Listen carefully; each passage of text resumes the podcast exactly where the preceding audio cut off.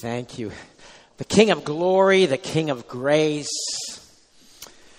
Worship him. We give thanks to him. With his blood, he's purchased us. By his spirit, he will now teach us. So let's open a Bible. Uh, take, uh, take a Bible in hand and get over to the book of Ecclesiastes in the Old Testament.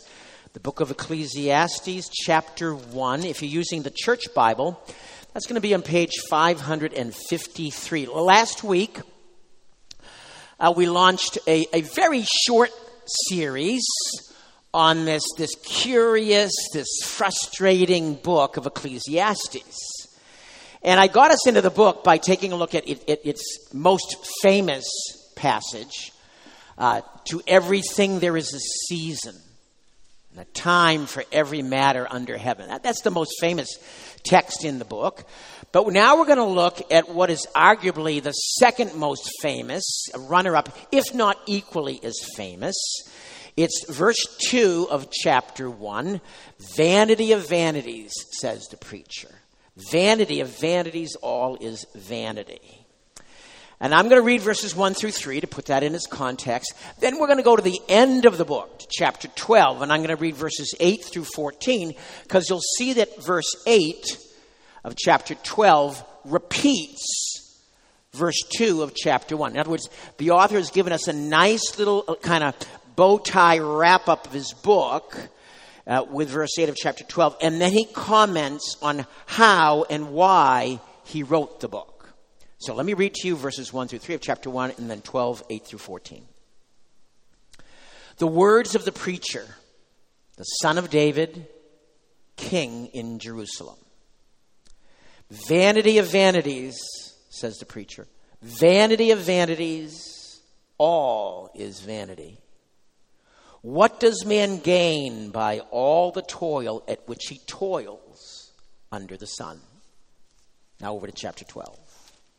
Verse 8. Vanity of vanities, says the preacher, all is vanity. Besides being wise, the preacher also taught the people knowledge, weighing and studying and arranging many proverbs with great care. The preacher sought to find words of delight and uprightly he wrote words of truth. The words of the wise are like goads, and like nails firmly fixed are their collected sayings, and they are given by one shepherd. My son, beware of anything beyond these. Of making many books, there's no end, and much study is a weariness of the flesh. The end of the matter, all has been heard. Fear God and keep his commandments. For this is the whole duty of man. For God will bring every deed into judgment with every secret thing, whether good or evil. This is God's word. Holy Spirit of God, now speak to us point us to the truth of these texts, and in doing so, point us to Christ, our Savior, our Redeemer, the one who promises to guide and to lead us, and to take us one day home with Him. We pray in His name. Amen. So, this last Friday late afternoon, I went over to the gym and I was on the elliptical, and I was I, I, had my notes there. I was reviewing my notes. I had a rough outline, sort of, for the message this morning. I was taking a look at that, and I was thinking about chapter one, verse two: "Vanity of vanities, vanity of vanities, all is vanity." And I was thinking about that and how fallen the world is, how broken things are around us. And as I was doing that, I glanced up at like one of the, I don't know, there are like 79 screens in the workout area of this gym. And I glanced up at one of them, and there, there on the screen is this statement The world is out of sorts. I go, wow. I mean, that's what I'm thinking about right here. The world is out of sorts, vanity of vanities. And then that screen was followed by this screen. We'll fix it Super Bowl Sunday. Okay? And I think, wow, wow, maybe all I need to do this Sunday is just say, hey guys, watch the Super Bowl, you know? But then I thought, who's we? Who's going to fix it on Super Bowl Sunday? And I'm thinking about, and then came the final screen. That's it. I mean, why turn to Scripture when you can turn to Snickers? You know? I mean, I was thinking, okay, Snickers, the fountain of all wisdom, you know, pearls of insight, like, you know, life is sweet, especially with Snickers. Or let life make you smile, and if it doesn't, eat a Snickers. Or the best things in life cost only nine, best thing costs only 99 cents, which is blatantly false. so for that reason, I mean, it's, you know, coming out of that like rabbit track on the elliptical, I suddenly realized I am so thankful for God's Word. I'm so thankful for all 66 books. I'm so thankful for the book of Ecclesiastes. Lots of people don't like this book.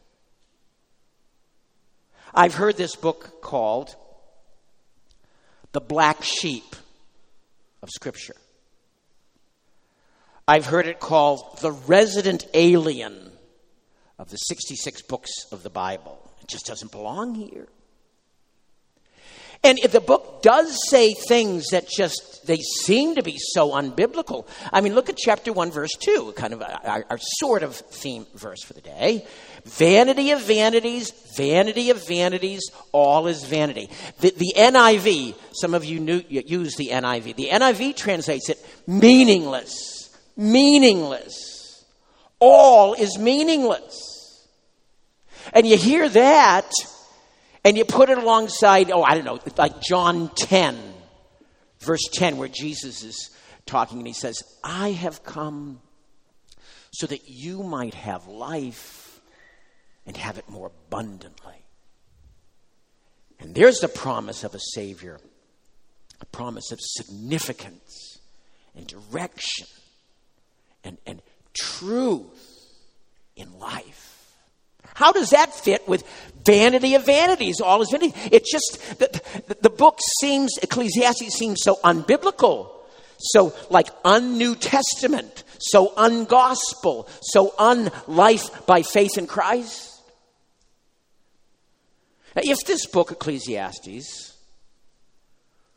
was written by Solomon, and I believe there are good reasons for that to be the case, although He's never identified as Solomon, and we can't be fully sure.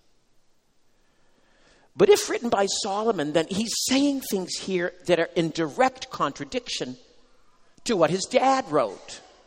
His dad being King David. Let me give you an example. David, in his writings, which are in the book of Psalms, in some of his Psalms, he will reference uh, the Old Testament belief, understanding in life after death. Now, that Old Testament belief in life after death was hazy. It didn't have all the New Testament revelation and some of the later prophets would come after David. But, but it was there. They understood that there was life after death, that there was life after this life.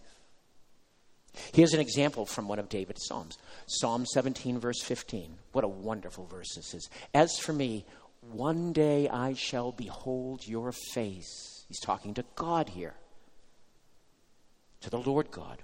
One day I will behold your face in righteousness. When I awake from this life, from death, the dream that it is, so to speak, when I awake, I shall see you face to face, and I shall be satisfied. I mean, what an affirmation of life after death. And the satisfaction that that will bring. So now you see that, and then you turn to Ecclesiastes chapter 3, one of uh, several instances where Solomon just is writing things that just, what? How does that fit with Psalm 17? Here it is, Ecclesiastes 3.19. What happens to humans and what happens to animals is the same thing. As one dies, so dies the other. They all have the same breath, the same ruach, same life breath. They all have the same. And humans have no advantage over animals. How does that fit with Psalm 17? No wonder an ancient rabbi commenting on Ecclesiastes wrote this. He said, Oh, Solomon, where is your wisdom in this book? Your words contradict the words of your father, David.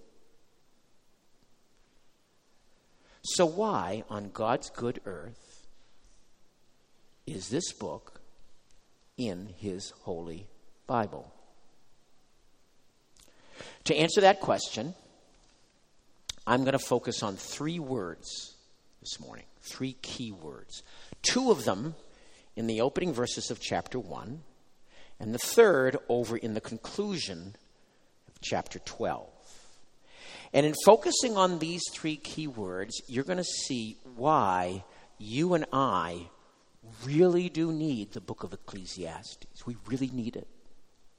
Because what we have here in this book is the impassioned testimony of an Old Testament believer who has some real wisdom, practical wisdom for us today as we follow Christ. So let me take you to the first word. First word is the word koheleth. That's the Hebrew, transliterated. And that's translated preacher in verses 1 and 2 of chapter 1 and elsewhere down over in chapter 12 verse 8 used a number of times in the book and the ESV has translated it as preacher verse 1 the words of the preacher. Verse 2 vanities of vanities says the preacher. I do not like the translation preacher. Nor do most modern translations. Now, the ESV translates it preacher because the ESV has positioned itself to be in the line of the King James. Whenever possible, they want to use King James translation because of the, the, the, the, the reverence, the impact of the King James translation on, on the English language. And so they've made that choice here to carry forward the King James translation. But most other modern translations don't handle it that way. Uh, when you hear the word preacher, here's why I don't like it. When you hear the word preacher, when I hear the word preacher, we're expecting a sermon. And so we naturally, when we see that, okay, so this is the sermon now. This book is a sermon of the preacher. And like any sermon, it's going to have like a, like a, a, a verse upon which it is based. So we naturally then think, as we read it, the words of the preacher, and we read verse 2, which is so kind of aphoristic, so, uh, so terse and to the point. Vanity of vanities, vanity of vanities, all is vanity. And we think, okay, that's the theme of the sermon. And we're now going to get a sermon about how life is meaningless and pointless and futile. In other words, the translation preacher sets us up in the wrong way. I mean, why do we need to hear, why do we today, with newspapers and news feeds and constant alerts on our phones about what's going on around us, why do we need to hear another sermon on how, how frustrating the world is? We don't need that. This guy if he's a preacher, he just comes across as just one more complainer, one more critic, one more skeptic, one more cynic. But the word does not mean preacher. It does not. You'll notice there in the ESV, look at the, look at the page there, and you'll see the little the footnote one, which drops you to the bottom of the page. And then you'll say, uh, you'll read, or convener or collector, Hebrew koheleth, so throughout Ecclesiastes. The word koheleth is based on a verb that just means someone who gathers, someone who brings together, someone who convenes, someone who draws together a crowd, someone who arranges for people to meet in order to speak. And in this case, Koheleth, the convener, has gathered a group, so to speak, not to preach a sermon. He's not a preacher. He's gathered the group in order to give his testimony. That's what the book of Ecclesiastes is. It's not a sermon, it's a testimony. It's someone, Koheleth, sharing his personal experience, his frustrations and his great moments of triumph, so to speak, as he seeks to live with God in the midst of all the brokenness and injustices of life. And his testimony is one in which he candidly struggles with cynicism, with disappointment, with confusion so, for instance, verse 2 is not the statement of the theme of a sermon. It's the cry of his heart that he feels sometimes like life just seems vanity of vanities. It's almost as if he's saying to people that are listening to him, Do you ever feel that way? Because I sure do. And that's the kind of thing we get in a testimony. We expect that in a testimony. This is someone who's speaking candidly, and who's broken and confused just like us. Now, the wonderful thing is that while he struggles with cynicism in the book, he also, in his struggle, finds joy. Joy from God. God as the only source of joy. Look at the end of chapter 2. Just turn over a page. Chapter 2, verse 24. This is one of, oh, uh, half a dozen times when he'll say something like this, pointing to joy. Chapter 2, verse 24. In between chapter 1 and where we are in chapter 2, he's shared a lot of his life experiences. How he tried this and did that in order to find significance and direction. And now he comes down to verse 24 and he says, There is nothing better for a person than that he should eat, which he's talked about doing, and drink, which he's talked about doing, and find enjoyment in his toil. He's not talked about finding joy yet. There's nothing better than for man to find that. And this also I saw is from the hand of God. For, here comes a key statement for the book. For apart from God, who can eat or who can have enjoyment? God Himself is the source of joy. Joy doesn't come as an add on to the food we eat. Joy doesn't come as kind of the byproduct of the stuff we buy, the stuff we use, the stuff we own. Joy is different. And he's saying, I found that you can have all that stuff and not have joy. Joy comes from God. Joy is the underestimated, underplayed theme of the book of Ecclesiastes. And Koheleth's testimony in Ecclesiastes is a testimony, testimony of a man who, despite all the sin and evil and brokenness and injustice around him, learned to find joy from trusting and fearing God. And that's a testimony that we all can learn from. I struggle with cynicism. You struggle with cynicism. We struggle with bitterness. We struggle with complaining. Some of you may know the name J.I. Packer. J.I. Packer, a Christian author and teacher, he wrote one of the top five books that I recommend to people. Knowing God is the name of the book. If you've never read Knowing God, in the course of 2020, read it. It's a great. Now, J.I. Packer, when he was seven years old, he was in an accident.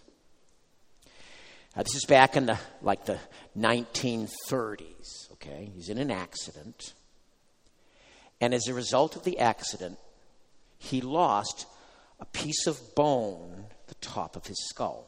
So his brain was unprotected by bone, where that hole is. 1930s, they don't have the medicine stuff that we have today. So Packer, as a kid, had to wear an aluminum plate on his head. He couldn't run around and play with his friends. He couldn't do sports. He couldn't do much of anything. He had this plate on his head. Well, you know kids. And you can just imagine the, the, the jokes, the, the ridicule, the isolation that he felt as a 12 year old. His way of coping was to become sarcastic and bitter, cynical comments, looking down on people, angry with life, angry with people around him. But God got involved brought him to real faith in Christ. He had had a nominal faith, but he came, be, became a, a, real Christian who really got it. I, Jesus is, is my Savior and my Lord. And then God started to break up this cynicism and this bitterness, this resentment about life. And God used the book of Ecclesiastes to do that. And this man that has written so much about so many books of the Bible is such an incredible thinker about the Christian faith. His favorite book in the Bible is the book of Ecclesiastes because it rescued him from cynicism. Here's what he writes Cynics are people who have grown skeptical about life and who look down on claims to sincerity, morality, and value. Feeling disillusioned, discouraged, and hurt by the experience of life, their pain pride forbids them to think that others might be wiser than they. Mixed up teens, let me just stop right here. This is a special word for young people. This is me when I was a 15 year old. Mixed up becoming angry and bitter and cynical. Mixed up teens slip easily into cynicism. And this is what I was doing. But by God's grace, I was tamed thoroughly. And I see Ecclesiastes as having done much of that taming. This book, the testimony of the author of this book, the God who's at work in the life of Koheleth in this book. It, this God is a lifesaver for us. This book holds out joy in the midst of disappointment. This book comes alongside you in your cynicism, comes alongside you in your cynicism, totally gets it, totally gets it, and then calls you out of that. Calls you to more, calls you to, to reverential trust and faith in God. Okay, so how does do that? Well, let's take a look at the second word. It's again in verse 2, and it's the word hevel.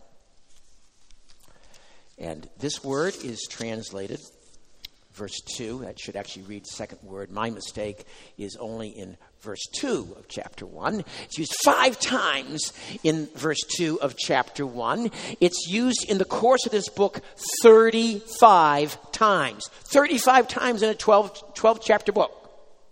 Short chapters, some of them. 35 times. That's more than half of the whole uses of, of that word in the entire Old Testament. This is the key word for the book. It's translated vanity in the ESV. Here are other translations of it King James and ESV, vanity. NIV translates it meaningless. The NET, the New, New Whatever Bible, calls it futile. All right? The, the Holman Christian Standard, absolute futility. The message, smoke nothing but smoke. Now, the word is like a lot of words in the Old Testament. Biblical Hebrew is a very material language. It starts with physical stuff and then draws figures out of that, so to speak. So the word itself means something very material. It's the word for fog, for vapor, for mist for breeze. So when it's used figuratively, like it is here, it carries the idea of things being what they would be like in a fog. So things uh, are fuzzy and hard to focus on. Things are shifting and swirling as, as the fog moves around. Things are obscured and hard to see. And how you see it is always changing. Here's the point Hevel is a word that talks not about things as they are, but rather about how we see things. It's not making statements about life, it's making statements about how we see life. How difficult it is to understand things in life. In other words, the word does not mean meaningless or vain or worthless. I say that on good authority. Let me defend my statement. One of the most exciting things happening these days in the global church is a concerted and part, partnered effort to translate the Bible into the remaining languages where there is little or no scripture. So there are 6,300 languages approximately on the face of the globe. 3,800 of those languages have little or no uh, Christian scripture, no Bible in them. 3,800 out of 6,300. So there's this effort going on. And to that end, linguists and biblical scholars are combining efforts and they're producing handbooks of translation for each book in the Bible. And there's a handbook on the book of Ecclesiastes. And here's what the handbook says about the word Hevel. We do not agree that Hevel means vain meaningless or worthless. In Ecclesiastes, Hevel most often means incomprehensible, enigmatic, mysterious, impossible to understand. In other words, shrouded with a fog or a mist. Getting this right, getting the meaning of Hevel right, is really important to this book. It's like making sure that you get on the right train at the train station. If you're up at Penn Station in New York City and you think you're on a train to Princeton Junction, when actually you're on a train to Mahwah, you have real problems. You will not wind up at Princeton. You will wind up at Mahwah. It's so important to make the right choice up front before you leave the station. And it's the same thing here. It's so important to get a, a, clear understanding of what this word hevel means before you even dig down into the book. This book is not saying that life is worthless or that things are, are empty and futile. It is instead saying that life is like driving in a thick fog. It's really hard to see. It's really hard to tell what's coming up. It's really hard to know, even with, with GPS, it's really hard to know is this where I turn? It's really hard to make sense of God and what He's doing in the stuff going on around us. That's why we need Ecclesiastes. Because God, through this book, calls all of us to be realistic. Be realistic about what you can and cannot understand. Don't let your Christian faith, don't let the absolute certainty of the gospel, the absolute clarity of what God has done in Jesus Christ, dying for our sins, rising again, ascending to the right hand, coming back to rescue us. Don't let the absolute certainty of the, those things make you think that therefore you have absolute certainty about everything else in your life, because you don't. I don't. Life is like driving in a fog. You just can't always tell what's going on. Verse 2, in other words, is rather than saying vanity of vanities, is saying enigma of enigmas, puzzle of puzzles. Who can figure it out? Life is impossible to understand. that's especially the case, or especially hard, better way to put it, because there's a lot of bad stuff out there. There's a lot of evil, there's a lot of sin, there's a lot of injustice. Of sin in here, too. In here. We have to be realistic. Being realistic is part of a Christ honoring, deferential, reverent faith. Carolyn Mahaney wrote a piece that's in the Desiring God website. And she says this so well. Here's what she wrote The sooner we face the fact that we live and work in a sin cursed world where there's a, lot, there's a lot of injustice out there, there's a lot of brokenness, the sooner we get that, the more realistic and stable we will be in our faith.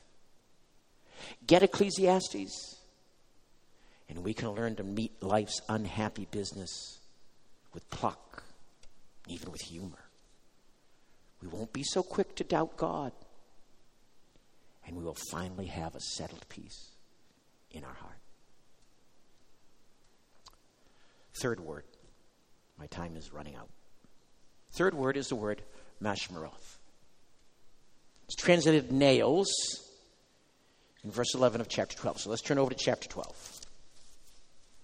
the end of the book, Solomon kind of, uh, Koheleth, Kohelet steps out and he, he, he gives us some of the, the, the, the thinking, the process, the purposes, the strategy of this book.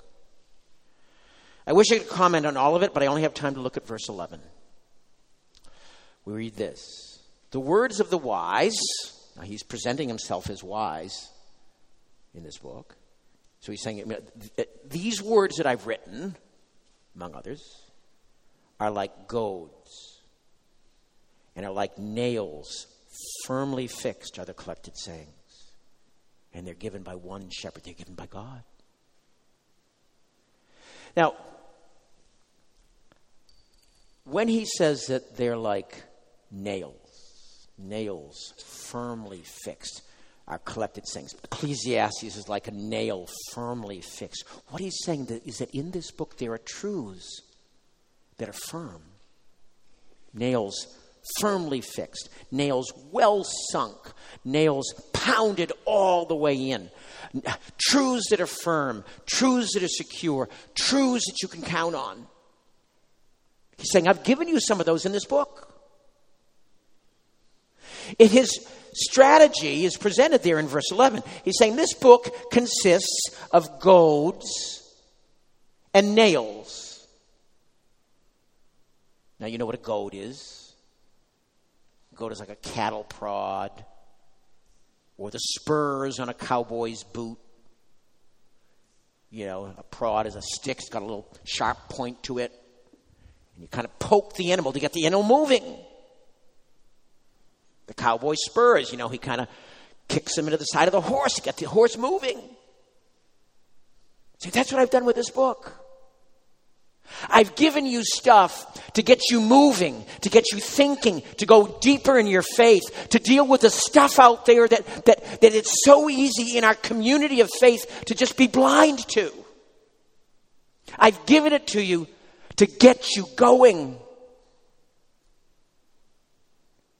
But he's saying, I've also given you nails. Truths that you can count on. And there are truths in this book God's judgment, joy. But the chief truth, the one that he repeats throughout the book at certain key moments, is the one that he concludes the book with. Look at verse 13. The end of the matter all has been heard. Here now comes his nail, the nail. Fear God and keep his commandments. For this is the whole duty of man. I love that last phrase. This is the whole duty of man. You could, you could translate it just as well. This is what God had in mind when He made us to fear Him and to keep his command. If the word Hevel says to us as Christians, be realistic, then the word Mashmeroth, nails, says, be reverential. Fear God. Keep his commands. Give him due place for who he is. Don't try to be God, but instead, with humility, allow Him to be God and you to be His child through His great grace in Jesus Christ. My time's up. You and I really need Ecclesiastes. Let me conclude by making three links between what I've said and, and everyday life. Link number one those moments when you're saying, Why is all this happening to me? Ecclesiastes says, Be realistic. Enigma of enigmas. All is enigma. Who knows why this is happening to you? God does, but you don't. Just trust Him. Another moment. I, I give up. Life is just, is, life, life is just uh, unjust, nasty, brutish, and short. And Ecclesiastes says, be reverential. Fear God. Life is a fog.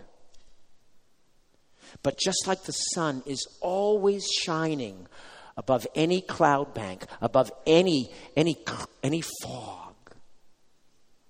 So God is and always was and always will be God. Third link. Well, how does my Christian faith, how does Christianity itself, how does the gospel relate to all this? God has spoken to us clearly in Jesus Christ about who He is, about our need. He, he's, he's rescued us in Jesus Christ by Jesus' death and His resurrection. And these things have no fog around them. And while this life may be a fog, the life to come, the one that Jesus purchased for us with his own blood, that, that day that day will be like the clearest, the absolute clearest of October days. You know, bright blue sky, no clouds, radiant sunshine. That's where we're headed. Let's pray together.